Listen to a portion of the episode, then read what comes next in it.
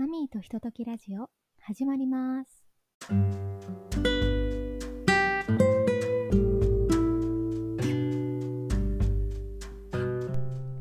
皆様こんにちは、マミーです。このラジオでは私マミーと日々の出来事や関心事について語り合うひとときをお送りいたします。今回は松田聖子愛をテーマにお送りしたいと思います。私自身ディナーショーもライブも行ったことがあるほどすごく大好きなんですけど、私の親の世代にドンピシャな方なので、なかなか私が普段同世代の友人に松田聖子愛を語る機会がないんですが、今日はここで語り尽くしたいなと思っております。私が聖子ちゃんにハマりだしたのは高校3年生の頃で、それ以前にも有名な曲は聴いてたりしたんですけど、ドハマりしたっていう意味では高校3年生からですね。 YouTube でひたすら過去のヒットスタジオやらトップ10やらもういろんな映像を見て、もう可愛いですし歌うまいし最高ですよね。歌詞もストーリー性が強くてメロディーもそれにぴったりで、特に昔の音楽番組って演奏が生じゃないですか。もうその音も私の世代からするとすごく贅沢に聞こえるんですよね。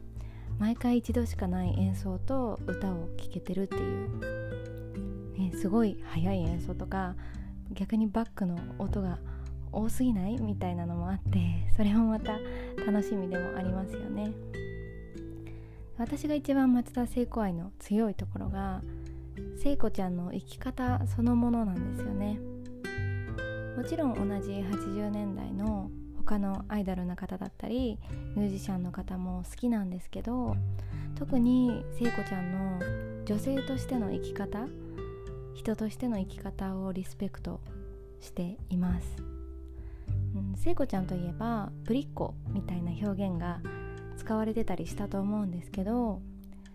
ニコニコしていて仕草も女の子らしいし、あと嬉しい悲しいって時は泣いちゃうじゃないですか。あと欲しいものは欲しいってちゃんと求めに行っていて、仕事も家庭も女性としての美しさも全部何のためらいもなく持ってらっしゃるというか、やっぱり現代の女性は何かを選ぶには何かを犠牲にしなきゃいけないんじゃないか、二と追うものは一と思えずじゃないですけど、そうした生き方に悩む中でこんなにも全部を手にしようとする生き方を見せてくださる存在ってすごく貴重だなと、聖子ちゃんはいろんなものを手にしているように見える分、もちろんたくさんの苦労もあったと思うんですけど、そうしたマイナスな感情を前面に出すこともなく、いろんなバッシングに怒ったり苦言を言うこともあまりなく、ただ今あるものに感謝して可愛らしさを忘れずに歌い続けてるっていう姿に、すごく女性の生き方として参考というか目標になるんですよね。女性らしく生きるってこういうことなんだろうなと、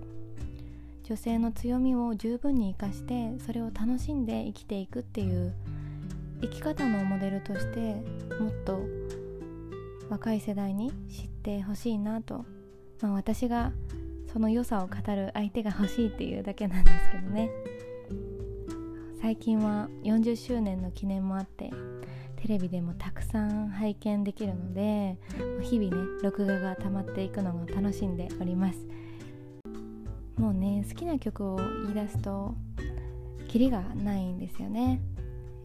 学生時代もよく一人カラオケでライブダムかな、なんか聖子ちゃんのライブ映像が流れるカラオケがあるんですよ。それをもう一人でもうデビュー曲からもうフルにこうフリータイムで歌い続けて、松田聖子のこうライブに浸るというかそういうのをねすごく楽しんでいました。ぜひね、同じような松田聖子好きさんと出会えることを今後楽しみにしています。ご視聴いただきありがとうございました。それでは皆様またお会いしましょ